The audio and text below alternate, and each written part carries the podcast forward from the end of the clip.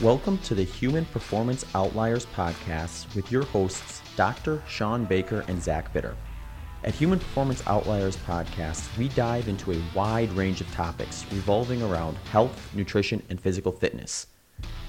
If you enjoy the show and wish to support us, please visit patreon.com forward slash HPO podcast. If you do not use Patreon but still wish to support us, please also consider checking out our PayPal page at paypal.me forward slash HPO pod.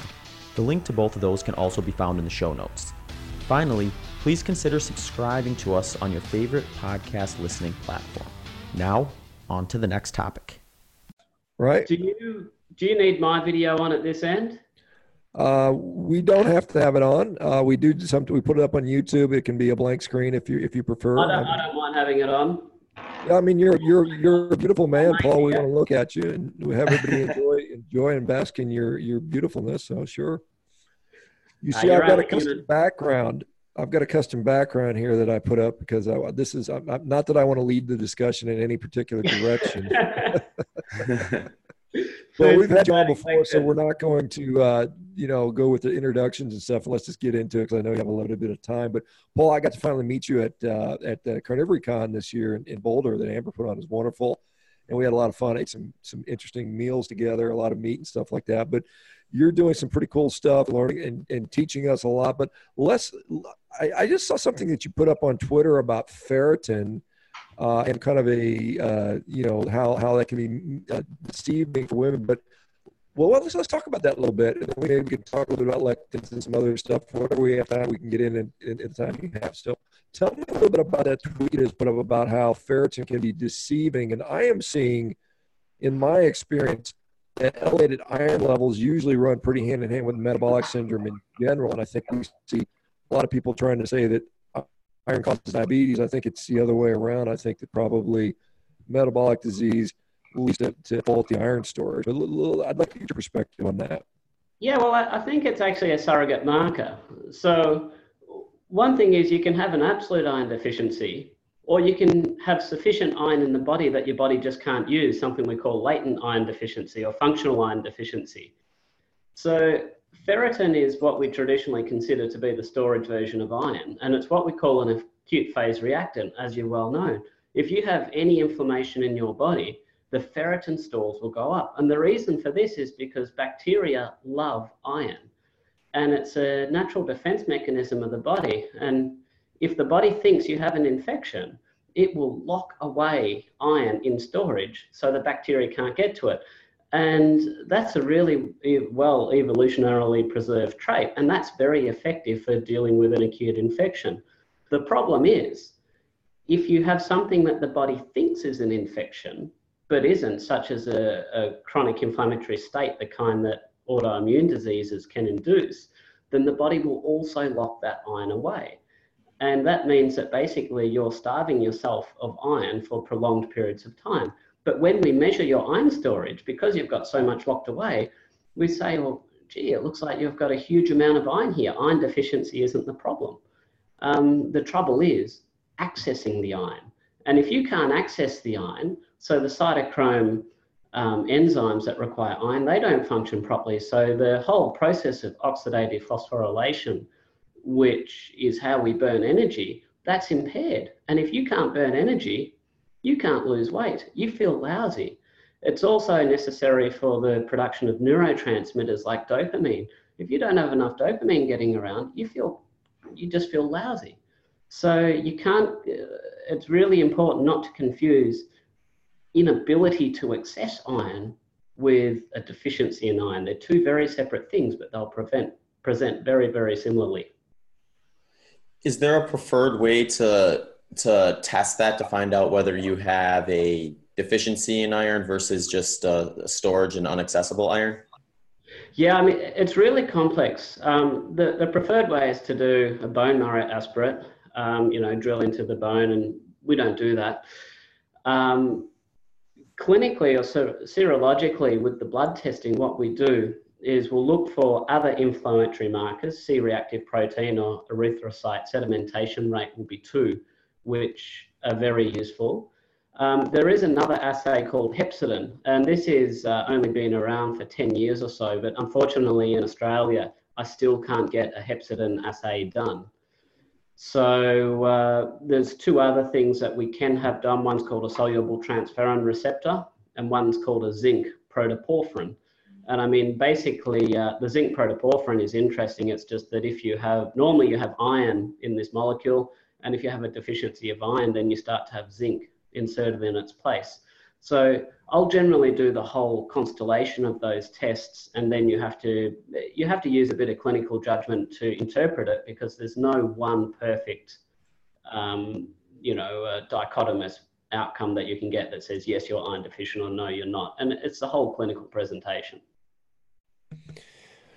Yeah, I mean, uh, you brought up Hepcidin. I think that's interesting because a lot of people talk about. Um, you know, the, the assumption most people hear about people on a meat heavy or carnivore type diet is they're going to be overloaded with iron, and we have this um, this enzyme or this uh, hormone hepcidin produced by our, our hepatocytes, who which one of its function is to regulate iron absorption at the level of the enterocyte, and there's some other ways where it, it affects other things about releasing iron from different cells in the body as well. So I, I, we find that we we don't, at least that's been my observation, is people eating meat heavy diets tend not to end up with iron overload, particularly for metabolically in a, in a metabolically healthy state. Hundred percent. So I mean, this is sort of slightly uh, tangential to iron deficiency, but just because you put iron into the diet, the body is very efficient at only absorbing what it needs. So this hepcidin will regulate iron absorption uh, through something called ferroportin. Um, and if you don't need the iron, the body won't absorb it. The other problem is, though, that if you have chronic intestinal inflammation for whatever cause, you know, affecting the small intestine, then you won't be able to absorb iron uh, at all. So you can have sufficient iron in the diet, but you're not absorbing it.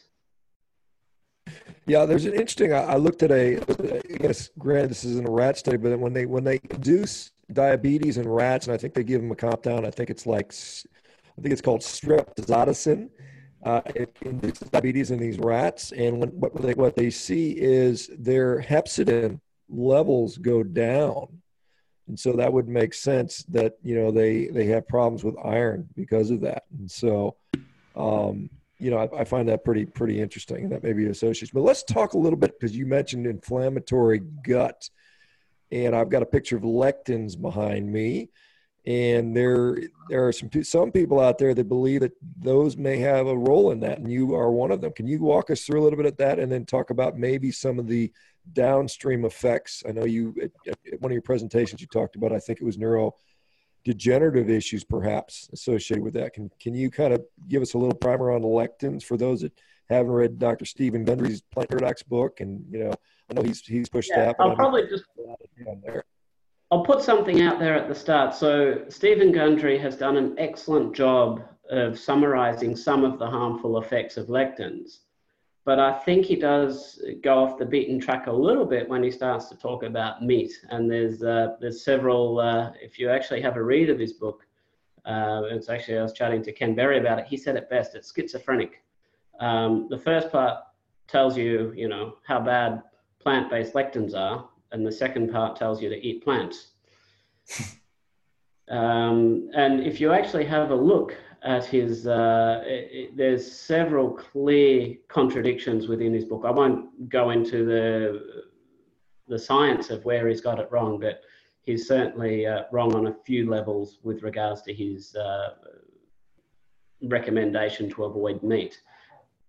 So, uh, with regards to lectins, what are they? So, they're proteins that bind to carbohydrates or these little sugar moiety. And every cell in our body actually has a, uh, these little sugar moieties sticking out on a, uh, on a little protein. So if you eat a lectin and that can bind to this, uh, this sugar, if that can somehow be absorbed into your body, that can bind to your cells and start having effects that we may not normally predict would happen.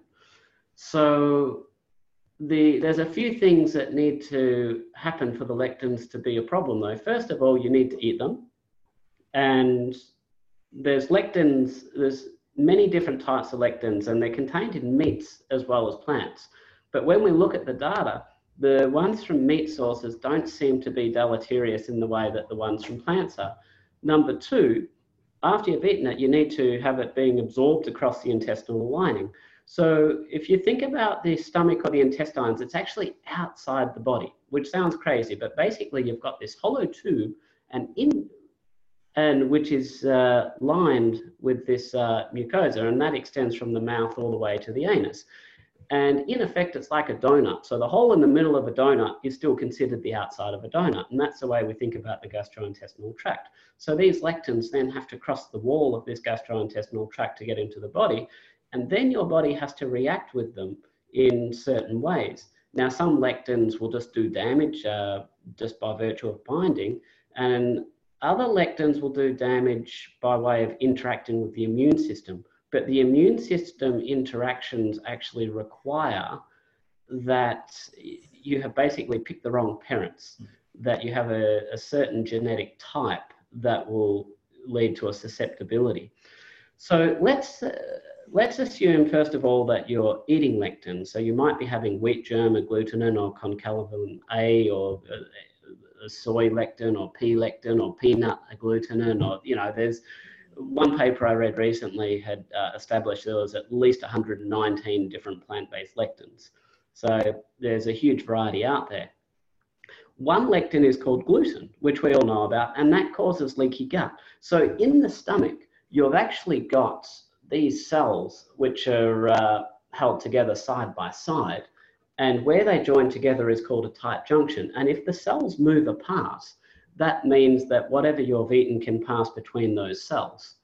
So gluten, which is a lectin, can cause these tight junctions to separate in everybody.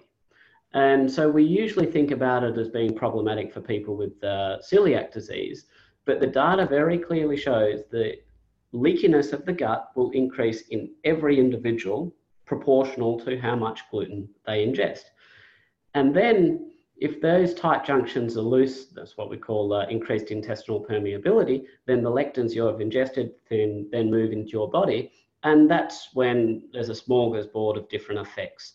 So, for instance, they might bind to uh, some cells in the gut and stimulate histamine release. They bind to what we call IgE molecules on the outside of mast cells. That leads to histamine release, which leads to an increase in acid secretion. There you go, you've got reflux they might increase to insulin receptors where they actually stimulate the insulin receptors.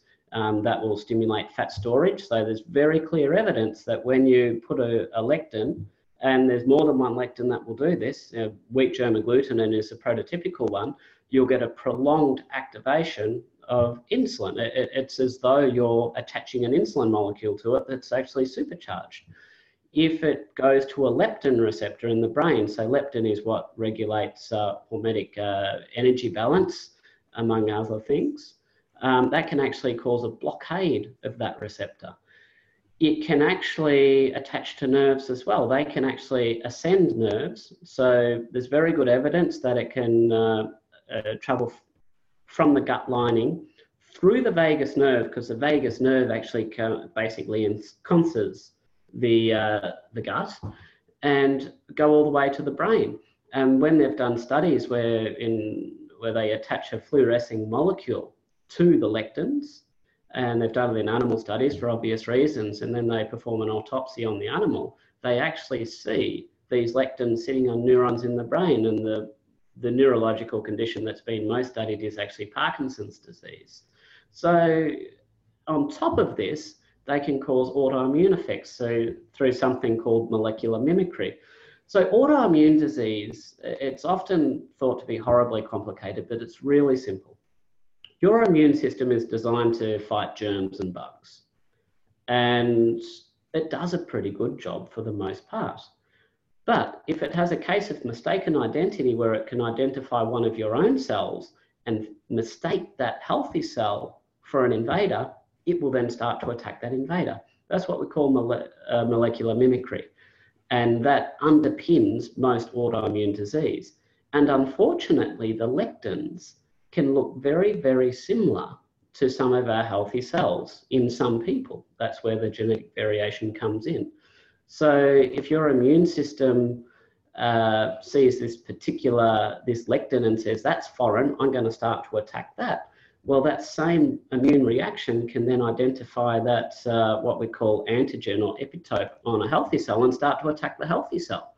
So you've got multiple mechanisms right there for how lectins can be incredibly deleterious to our health Paul, I mean, lectins are basically damn near in every plant there is for the most part to some degree. I mean, some are, are in higher concentrations. They're probably more problematic for people. Do you think there is, um, you know, because there's obviously people out there, they high lectin diets, they don't have just tremendous disease incidents. You know, we, we you know, there, there's all kinds of population. Do you think there's a, a number of factors uh, I know you talked about the genetic thing. Do you think there's any other additional environmental things that are making people more susceptible uh, to lectin-induced uh, leaky gut and and this, the subsequent sequela of that? And do you think that uh, are there things that can mitigate that in the diet? Perhaps are, do we are we aware of things that can mitigate lectins, whether either either via preparation or other things eaten at the same time? Yes, absolutely. So the, one of the really interesting things is that these are carbohydrate binding proteins. So if you ingest sugar at the same time that you ingest a lectin, they'll actually bind together and you can get in effect a decoy receptor. So the people with autoimmune disease who are taking etanercept or infliximab or any of these uh, these uh, tumor necrosis factor monoclonal antibodies will understand what a decoy receptor does. I think etanercept is the uh, decoy receptor example. And so if you ingest a sugar and a, and a lectin at the same time, if that lectin has an affinity for that particular sugar, and sometimes they will, then it will bind to it and it will prevent it from being absorbed and doing damage. And interestingly, in some uh, mice models, uh, it's very difficult to get uh, ethic board approval to do this in humans. When they gave lectins plus sugar, they did a lot less damage to the gut than when they gave lectins alone. And I find that's very interesting because it suggests that people who are on a heavy plant based diet but are very low carb, they might actually be getting more damage from lectins than people who are having the high dose of lectins but having the normal crap amount of sugar that we often have. So that's, uh, that's probably one interesting one. One way we can use this binding effect to our advantage without consuming sugar through something called glucosamine.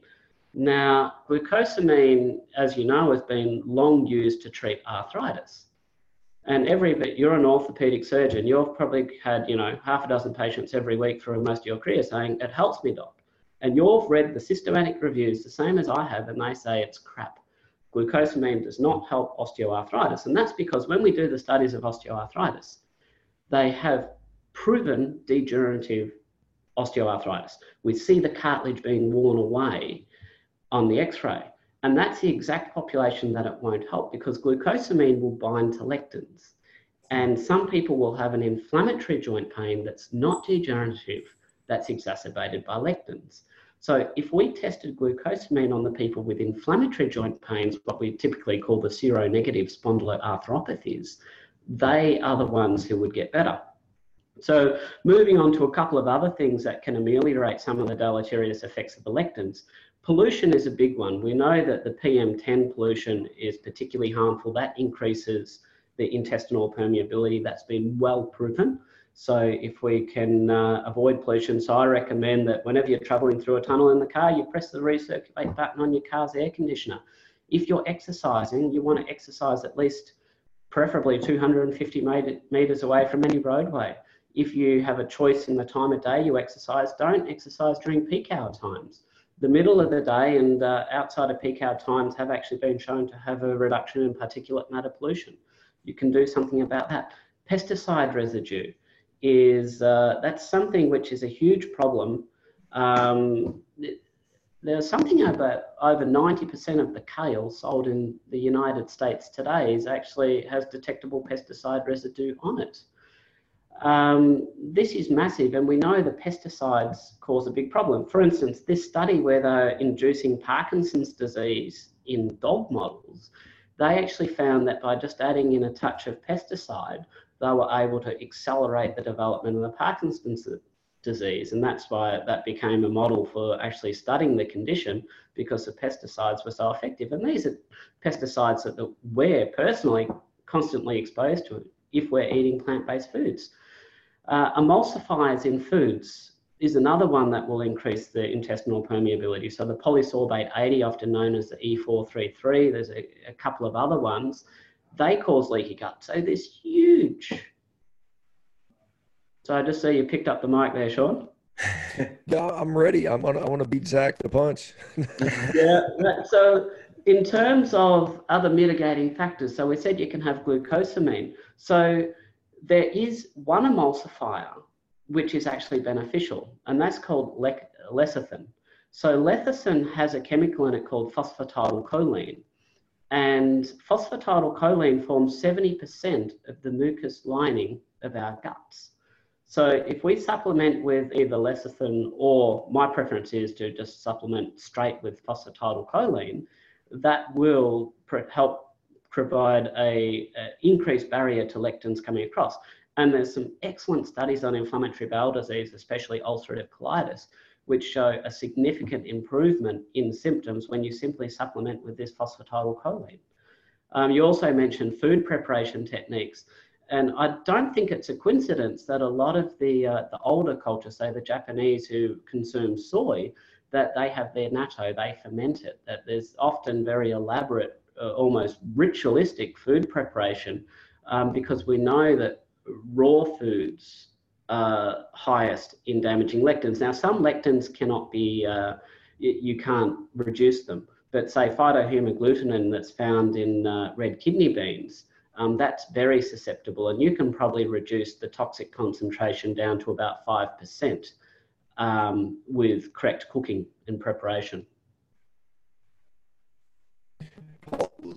Just speaking about leaking, because you and I had a conversation on the phone a while back, and, and you know we saw a presentation that uh, Dr. Zsófia Clemens uh, regarding uh, PEG 400, polyethylene glycol 400, and you say you you you prefer something else for looking at gut permeability. Can you kind of talk a little bit about that? Okay, so that was just a bit scratchy there, but I think what you're talking about is a polyethylene glycol as a, as a test for intestinal permeability. Um, polyethylene glycol itself will actually increase intestinal permeability. So I can understand that it is very accurate at diagnosing intestinal permeability, but as a physician, I just feel a little bit uncomfortable sending my patients for a test um, that I suspect will actually worsen, even if it's only transiently, their symptoms. There are alternative tests, and there is a lot of toing and froing and debating about the sensitivity and specificity of those tests. But personally, I use a, a double sugar test. Um, and I combine that with markers of inflammation within the intestine called a fecal calprotectin. So the double sugar test is we give people two sugars, one that should normally be well absorbed and one that isn't well absorbed. And if we then give you that sugar and measure your urine several hours later, we should only see the sugar that's normally well absorbed in reasonable quantities. If we see an increase in the sugar that shouldn't be absorbed, um, that's now able to be absorbed because you have leaky gut and that's showing up in the urine, that's a very good indication that you've got increased intestinal permeability. Uh, fecal calprotectin is actually a marker of neutrophil activity, which is a white blood cell. Um, but it, it, because it's in the feces, it re really reflects what's happening within inside the gastrointestinal tract very accurately. And I found that to be incredibly responsive, even in a matter of one to two weeks, um, we can get massive reductions in that with dietary change. Yeah, Paul, let's talk a little about the dietary changes that, that you're you're seeing that to be effective with, and then and then perhaps some of the, you know, then what happens after that. You know, I know you have employed in some cases the carnivore style diet. Can you talk to me about how that impacts leaky gut based on these tests, or, or what other dietary uh, recommendations you might have, and how those seem to seem to impact that? So probably in terms of the dietary interventions the low-lying fruit is to cut out the bad stuff. So let's start with some of the additives. Now, this is going to be one that's surprising for most people. Medium chain triglycerides. They increase intestinal permeability without a doubt. So there's been both human mice studies that show both C8, C10, and C12. The best evidence is for C10, which is uh, capric acid. Um, so C8 caprylic acid and C12 is lauric acid. They have all been shown individually to increase intestinal permeability. Uh, so I actually strongly recommend that people stop taking those. Uh, in terms of cutting out, uh, cut out the emulsifiers with the exclusion of lecithin, which as we know is because of containing phosphatidylcholine is not a deleterious emulsifier. Try and avoid your pollution and all those kind of things as well as you can. Uh, we could potentially supplement with a few different things like glucosamine, etc., etc. There's also a couple of probiotics that um, uh, plantarum and rhamnosus have actually been shown to be beneficial for leaky gut in a couple of different studies. Uh, we cut out the lectin-rich foods. Uh, so that's primarily all your grains, um, and that's every grain. And even some things like oats, which is technically a gluten-free food that contains a protein called avenin, um, which at least 10% of people with celiac disease will cross-react to. So there's a lot of these other proteins in grains that we probably haven't discovered yet. They just haven't been studied. So I absolutely eliminate all grains, all legumes, um, you know, your pulses, beans, those kind of things. Nightshade vegetables is a big one, which surprises a lot of people um, because a lot of people on ketogenic diets, they're still having their eggplant there, uh, uh, aubergine, as you guys might call it, or your bell peppers or your capsicums, those kind of things, your chilies. Um, that graphic you got behind you hits the nail right on the head with that one. Um, occasionally, we talk about um, A1 dairy protein. So there's a, the casein, the A1 casein protein can actually be converted into something called um, beta casomorphin, which actually has lectin-like activity. So we'll generally say go to A2 milk, which we can buy readily in Australia. And if you're wanting to have yogurt or cheese, then uh, go for something uh, sheep or goat or buffalo or something like that because they're all A2. They don't have the A1 in it. And interestingly enough, um, human breast milk is uh, fortunately an A2 milk as well. Um, seeds, um, they can often uh, have lectins as well.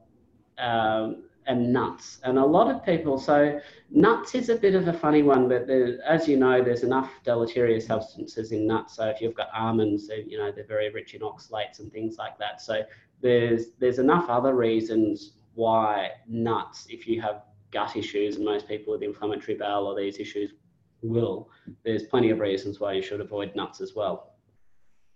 So if, let's theoretically say that a patient does go on to a carnivore diet, and if they had come in with a uh, inflammatory bowel disease and then we retested them after a month, what kind of changes would we expect to see? So if we go through, say, a, a full blood count, so it's probably too soon. You wouldn't see too much change in the hematological parameters in terms of their red, red blood cell indices, but we might actually see a reduction in their white cell count. Um, that would often be your neutrophils. Uh, when it comes to having a look at their iron, would probably see a reduction in their ferritin, um, which would just indicate a reduction in inflammation. And with that, there would be a concurrent, concurrent reduction in CRP, C-reactive protein, and ESR, which is the erythrocyte sedimentation rate. Um, so that would probably be the big changes on bloods. Would certainly see a significant reduction in fecal calprotectin from the fecal specimen. And if we were to do the double sugar test again, I usually don't do that one twice um, because I find the fecal calprotectin tracks well. But if you did the um, double sugar intestinal permeability test again, you'd, you'd certainly see an improvement with that. The interesting thing is just asking people how they feel. And one of the hidden things, and this is where I've learned a lot from Georgia Reeds, um, just by asking people how they feel, they say, I just feel better in my head. There's less brain fog. I feel happier, for want of a better term. And I think the cognitive benefits that um, people see on this type of this way of eating are underestimated. That's this is all really interesting, Paul. I, I want to just circle back real quick because uh, with the MCT oil stuff, is that why when we see some folks kind of starting a ketogenic diet or a high fat, low carb diet, and they maybe are gonna turn to like a bulletproof coffee type of uh, um, breakfast or you know pre-day type uh, you know meal, I guess. Uh, is that why some folks who when they go a little too heavy on that stuff, they're seeing digestive issues? I don't know if that's a direct cause, but certainly there is a an absorption threshold. So if you exceed that, and look, I, in the past I've taken MCT oil. You know, I think we all we've all tried it. Mm-hmm. Um, I don't know if that's the sole reason why, but certainly it's a theory. And one thing I'm actually testing at the moment along those lines is because of that possibility. Uh, one of my patients at the moment is quite an elite athlete and he's uh, got a hold of uh, several bottles of ketone ester. So mm-hmm. we're going to be testing his intestinal permeability to see if that's actually increased with the ketone ester, just based on the idea that because there are such pronounced effects on the gut, we want to make sure that that's not going to be responsible. But uh, just on the whole MCT thing there, I really don't like people chasing ketones. And I think this is particularly relevant for athletes like Shawn, um, who, to be fair, you've come in for some heat for your HbA1c. And I think we can explain that quite simply. And part of the explanation relies on understanding exactly what ketones are and how they're produced. So I think a low state, a low level of ketosis is perfectly healthy. But I think when it gets to excessive levels of ketosis, and that would be anything over two or three, I think that reflects impaired gluconeogenesis, which for an athlete trying to perform is not going to be very good. So let me explain how it all works. So the reason your body produces ketones requires something called oxaloacetate to be depleted from the citric acid cycle, the tricarboxylic acid cycle. And that's the reason the oxaloacetate gets depleted is because it's used in gluconeogenesis. So if you don't have enough carbohydrate coming in, your body will say, oh crap, we need to make sugar, we need it for something, and you'll go through this pathway of gluconeogenesis. And then if that depletes your oxaloacetate supply, that means that if you have more acetyl CoA coming into the citric acid cycle, and that can be um, from fatty acid oxidation. So let's say you're starting to burn fats now, that acetyl CoA is coming into the citric acid cycle. Without enough oxaloacetate, it can't cycle around. So then it's that acetyl CoA then gets diverted into the production of ketones. So if you're having a massive level of ketones, that basically indicates impaired gluconeogenesis by way of a uh, relative deficiency of oxaloacetate. So for an elite athlete, especially somebody like you, Shawn, you're trying to put out a huge amount of watts on the Concept2 there. Um, and if you want to restore your glycogen stores after the exercise, there's a number of reasons. You don't want to be running a huge level of ketones because that means that you're going to have a relatively impaired gluconeogenic response. Does that make sense? This episode of the Human Performance Outliers podcast is brought to you by Pederson's Natural Farms. Pederson's has been bringing high quality protein to market since 1992. All their farms are self sustaining family farms. Their farmers grow all the food used to feed their pigs and give their pigs open pens, which allow them to roam and frolic naturally. They use no growth hormones or antibiotics they use real seasonings and even smoke their meat with real wood chips rather than liquid smoke. If you would like to support HPO and high quality farming, please visit pedersonsfarms.com. That's P E D E R S O N S F A R M S.com and enter HPO checkout. Now, back to the show. Yeah, Paul, that makes sense. And you know, one thing Shawn and I have been curious about is when we've had exercise phys experts on the show in the past, one thing sometimes we'll notice when you have a highly trained athlete or some of these Olympic athletes doing high intensity work is they'll have higher than normal fasting blood glucose levels. Could you talk to us a bit about the difference between that and say higher glucose pathophysiology for diabetics? Um, in terms of diabetic uh, pathophysiology, um, HbA1c has shown to be a really good marker for all-cause mortality and cardiovascular risk. But when, if I've ever put a continuous glucose monitor on a diabetic patient, their blood sugar over a 24-hour period has incredible highs and incredible lows. And the HbA1c we get is basically reflecting an average of that blood sugar. But when it's going into the low areas, that's not when it's doing the most damage. It's only doing the damage when it goes into the incredible highs. So the effect of the, these fluctuations is by having the lows, is that it will bring down the average HbA1c of a diabetic patient. Whereas if we threw a continuous glucose monitor onto Shawn, we would see it would be flatlined for the most part. I would even bet that during a significant workout, it probably wouldn't drop significantly. So it would be a hell of a lot flatter than it was for a diabetic patient.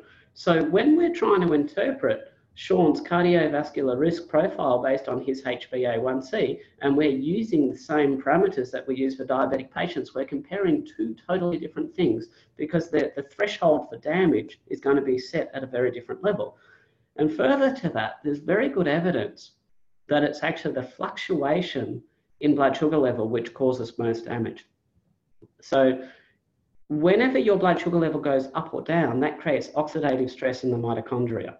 And those reactive oxygen species which are produced are the ones that will damage the LDL particles. That's what we, we talked about last time, uh, last year when I was on your program, and um, several of these other things. So if you have a stable blood sugar, even if it might be a touch higher, a stable blood sugar level is much healthier than a fluctuating blood sugar level. And I think we're just, when we're interpreting Shawn's results, we need to understand this guy's an athlete. He's not having those same peaks of blood sugar level. Because of that, his average HbA1c is going to be relatively higher than for, say, a diabetic. And the fact that his, uh, it is higher indicates that his gluconeogenic capacity is running perfectly well, which for an elite performance athlete is exactly what you want.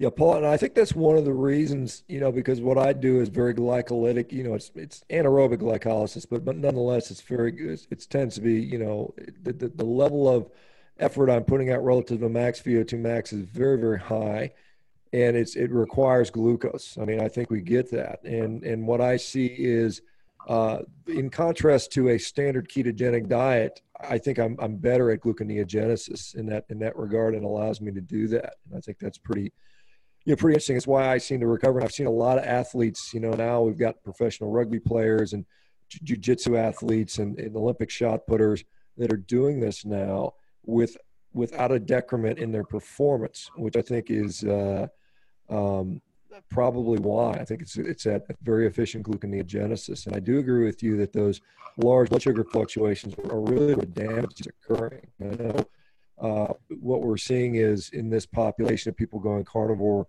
uh, you know, they'll get concerned because their their normal blood sugar that was hanging around in the 80s is now in the mid 90s. And yeah. even though every, every single CGM reading that I've seen on a carnivore that's been on it after a, after a significant period of time, it is absolutely flat. I mean, it is flat like a pancake, and it's probably what an endocrinologist would dream about with their patients, with their diabetic patients, because that that's probably the best you can get. Absolutely agree. Let me, um, so Paul, I mean, you're doing this in Australia. I mean, you've, you've got a good system where you've got access to all these neat tests. What sort of sort of interesting tests are you using that most of us here might not consider using with regard to this patient population when we're trying to work on dietary manipulation? Let me ask you. This is just an aside because I don't know how much you, what you think about advanced glycation end products uh, as as problematic. You know, when we talk about diabetic pathophysiology, that's really what's happening. That's causing, or at least that's contributing to the, you know, whether it's nephropathy, the vasculopathy, the retinopathy, so on and so forth. It's you know, it's the proteins that are being damaged by the glycation, and I think the glycation is occurring. Um, you know, it's not solely dependent upon glucose because we know fructose, fructose is much more potent at producing glycation. times more potent.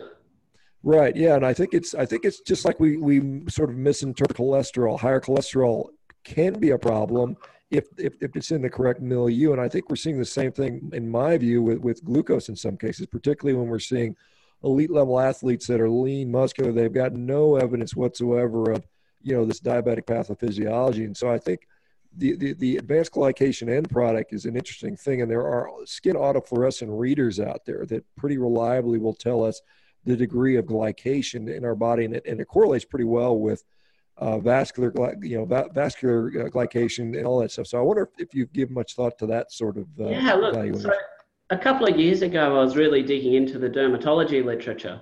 Uh, dermatologists have some interesting insights, and they they have got a huge amount of stuff published on the advanced glycated products, and or ages for short. Um, that is one of the key factors of aging of the skin. So uh, you know, obviously it's not the only one, but the dermatologists know about this, so they're, they're really experimenting hard with things to try and break down these, uh, these cross-linking between the proteins. So one of the problems is that um, once you've formed an age, it, it, it's there. But there, there are some promising things we call glycation inhibitors. So as you know, the process of formation of advanced glycation end products, first of all, requires a state of glycation where you have a sugar and you have a protein that actually connect together. Now, carnosine, not carnitine, carnosine, it's a combination of two amino acids, acts as a decoy receptor effectively for glucose.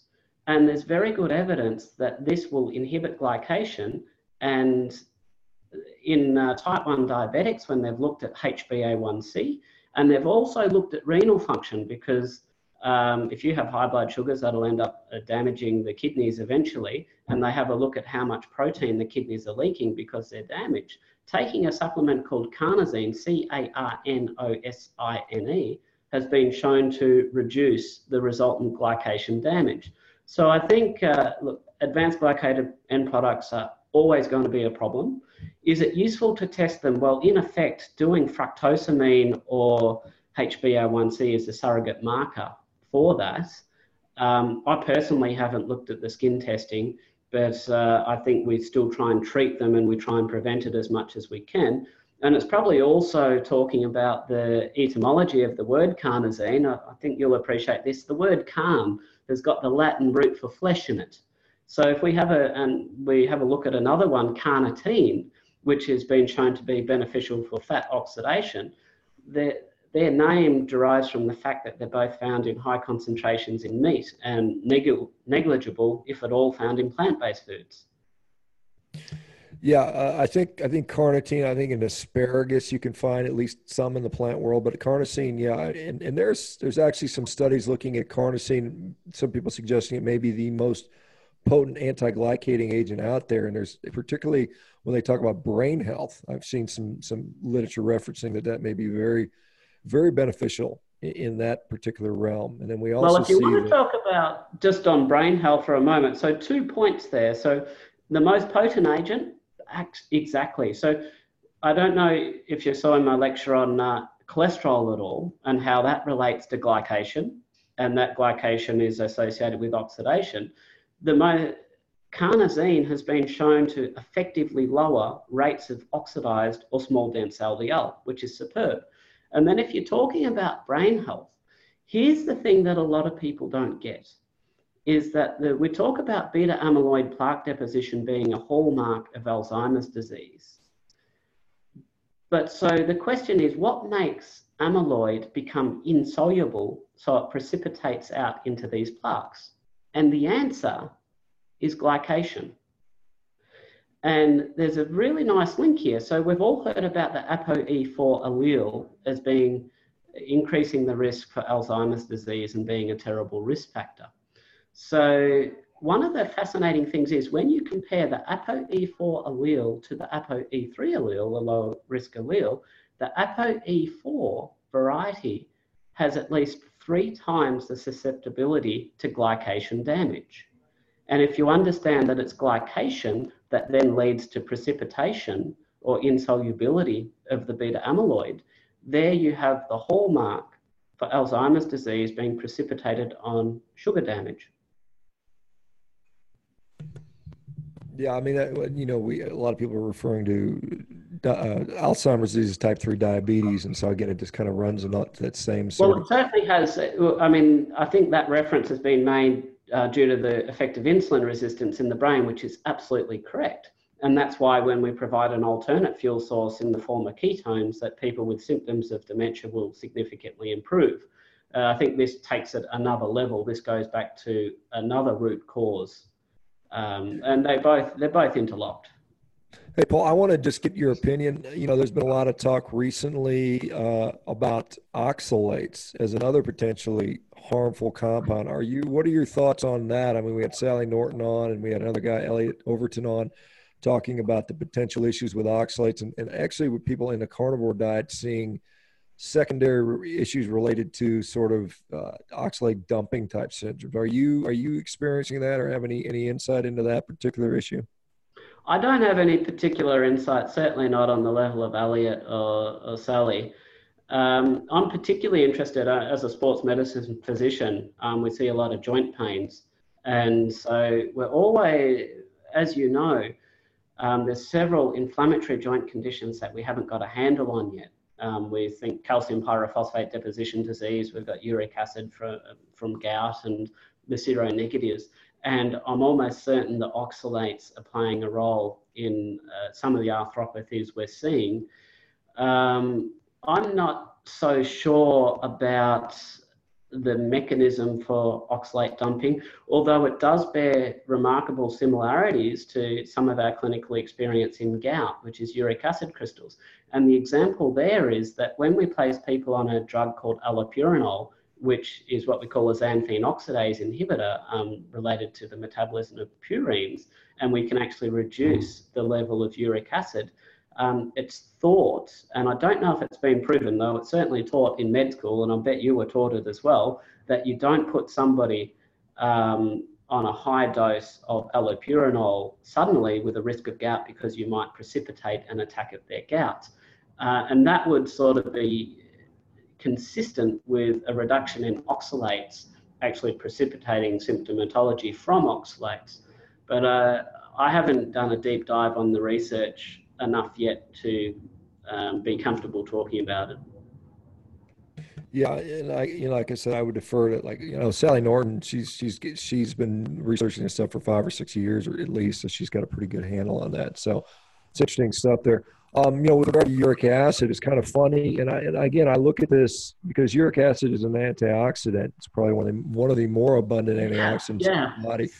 And we see a role that uric acid is kind of interesting. There's a relationship between uric acid levels and multiple sclerosis, and we see that as uric acid levels tend to be higher, multiple sclerosis indicate uh, multiple sclerosis incident tends to go to zero, which is kind of just an interesting observation. There's some thought that uric acid may actually have a per, per, protective role in some cases, um, because we see some people that have high levels of uric acid that do not have clinical symptoms of gout, which is kind of interesting. And I, and I suspect, just like every other single factor out there, yeah. you know, because we like to get reductionists, it's probably something that in the right situation can be a problem. It may be this underlying inflammatory cascade, this underlying, uh, you know, metabolic disease, uh, insulin dis- dysregulation type of stuff. And so I just find that because we can we, we we find it gets gets so reductionist about one thing you know ah you know uric acid is high therefore bad you know take your allopurinol your colchicine your, your your anti-inflammatories whatever you know the way we treat gout we treat gout but it, it may be kind of more than that you know more than well i think i totally agree and a case in point there so uric acid being an antioxidant there's another natural antioxidant called uh, bilirubin and often we look at people with bilirubin and we want to try and lower it but there's a condition called, uh, well, correctly pronounced Gilbert syndrome. In Australia, we say Gilbert syndrome. And that's associated with naturally higher levels of um, bilirubin. And this is called a syndrome. And I say to my patients, if there was one syndrome I could have that I would put my hand up for, it would be that. Because it's actually associated within the order of a 50% reduction of cardiovascular mortality. And the reason is, is because it's such a potent antioxidant. So we talked about how the fluctuating sugar levels create oxidative stress and that underpins a lot of the damage. having bilirubin around, you, you might be diabetic and having fluctuating sugar, but high level of bilirubin because you've got this uh, Gilbert syndrome, uh, that will actually lead to uh, an amelioration of that damage. So when we actually look at blood tests and we often uh, see a high level of bilirubin and we assume it's bad, it's not always pathological. And in some cases, it can even be beneficial. Yeah, it kind of, you know, you, you, learn it's more complex than you think it is. Um, what has been, um, you know, are you seeing a uh, significant? I mean, what? Let's tell me some of the some of the stuff you're seeing. You know, this is this is interesting. Something I saw. And maybe you can speculate as to why this is. We have a another physician out there with Ehlers-Danlos syndrome, which is you know is a connective tissue disorder, yeah, which is a yeah. genetic disorder and, and, and you know often it results in multiple you know, dislocations subluxations which are kind of like partial dislocations and there's a physician in her 50s who's had it her whole life you know it's a you know again it's a genetic issue and i've seen and i've seen countless not countless but enough patients with that to realize how disabling that is to be walking down the street and your shoulder pops out of joint basically for, for you know seemingly no reason or your ankle dislocates um, you know, once a week. And it's just so frustrating. But she has that condition. She has now adopted a carnivore diet, and she says she basically has gone almost to zero dislocations and subluxations, now working out. Joint pain has resolved. And I'm trying to figure out, I'm scratching my head as to figure out how the heck this can help a, uh, you know, a genetic yeah. disorder like that. I don't know if you've seen. I mean, obviously, like there's, uh, there's one of the reasons is is if she had pre-existing fatty liver. So the liver actually has remarkable regenerative potential, um, and it secretes something called matrix metalloproteinases. And these are the only enzymes in the body which can break down collagen, uh, connective tissue. And the liver, so I don't know if you've heard of the story of Prometheus, you know, is you steal from the gods and you get punished, you get tied to a stake, and an eagle comes and eats your liver every day, and then the liver regrows. Now, that is based in fact, partially, because the liver does actually regenerate. It's the only organ of the body which can do that. And one of the reasons underpinning that capacity is because it actually has this uh, the secretion of matrix metalloproteinases. Now, if you have fatty liver for whatever reason, the liver will then increase the production of these matrix metalloproteinases, and they're not confined strictly to the portal circulation. They can have a systemic effect. And the whole extracellular matrix of all the connective tissue in our body will then have an increased catabolic stress. So certainly that's that's the reason why people with osteoarthritis, when they lose a little bit of weight, which isn't enough to benefit them mechanically, but it's enough to treat their fatty liver, they will experience massive amounts of reduction in joint pain. So I'd theorize that it may be something to do with matrix metalloproteinases, but it could also just be due to the, the uh, increase in um, protein synthesis um, in the tissues generally, and whether that's type 1, type 2, type 3 collagens or elastin, or, you know, as you know, there's um, this is what underpins these connective tissue disorders. They just have funky levels with that. And I'd probably use as an example, um, my whole life, I've been taught that once you've got osteoporosis, you cannot fix it. Um, what's done is done. And yet, when we've actually put people on calcium and vitamin D um, with high protein diets, not only can we stop osteoporosis progressing, but we can reverse it.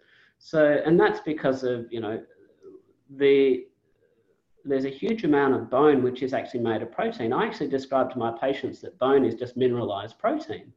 And in the past, we've only ever given them calcium or vitamin D um, because we think, well, there's calcium in bones, that must be important, maybe a little bit of phosphate.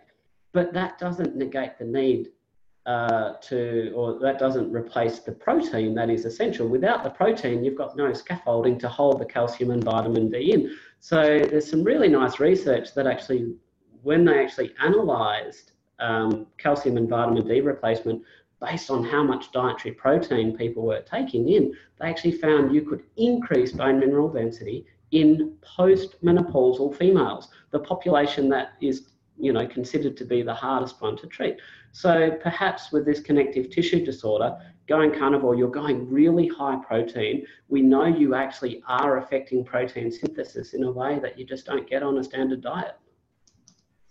Yeah, it's interesting. Yeah, I mean, we, we had a, yeah, uh, Professor Don Layman on. He was talking about that, the relationship between protein and bone density, and it was it was actually a nice follow up because the episode before that we had uh, Sylvia Tabor on the show, and she had done DEXA scans before and after she started doing a carnivore diet and noticed the DEXA scan had improved bone density in it as well. So it is really interesting that there's seemingly a lot of people have missed that piece of the puzzle. Yeah, look. Uh I'm afraid I've got patients waiting, guys. well, we, we don't want to keep them from uh, being able to learn from you like we have. So. yeah, Paul, thank you very much for coming on. We'll wrap this up. Um, you know, we'll have to do, we'll do some more of these. Obviously, you got a lot. we just got, we, I think, I think you and I and, and Zach, we've got probably two days worth of material we could go through and have lots of fun. So, well, why don't we do another one in next month? Yeah, we'll do it on sure. a couple months down the road, sure. And then, uh, Paul, what, what, do you have on your agenda? Are you going to be speaking anywhere for people to find you real quick? Yeah, so I've got a conference. Uh, it's actually a doctor conference, so I don't know if it's going to be recorded. Um, I'm actually doing it on interpreting blood tests, actually. So I'm doing two lectures uh, next weekend uh, down in Melbourne. Got a conference in Cairns in September and another one in Gold Coast in October, and that's all I've got in the pipeline for the moment just to point, uh, if I can plug, I've started a YouTube channel where I'm starting to do a few short videos. So that's uh, at Dr. Paul Mason, uh, same as my Twitter handle there. So uh, check it out. I'm, uh, I'm trying to milk the su- subscribers at the moment. And uh, yeah, that's all from me, I think. Perfect. And and just for the record, you are happy to see patients that eat meat. You're not going to put them on a plant-based diet typically. for people are looking for a, people, people are looking that's for a doctor in Australia. That's, that's very fair to say. All right, good deal. All right, Paul, we'll let you get out of here, man. Thanks so much. We'll talk to you next time. All right. Thanks, guys. Yeah, thanks, Paul. Cheers. Hey, folks. Human Performance Outliers podcast is growing. And due to the growth, we are looking to take on some new sponsors. So if you feel like your company or organization would be a good fit for our audience, please do not hesitate to reach out to hpopodcast at gmail.com. Thank you. Thank you for listening to this episode of the Human Performance Outliers podcast with hosts Dr. Shawn Baker and Zach Bitter. If you enjoyed the show, please consider following us on social media and checking out our websites. Links to those can be found in the show notes. Also, if you have any questions or comments, please do not hesitate to shoot us an email at hpopodcast at gmail.com.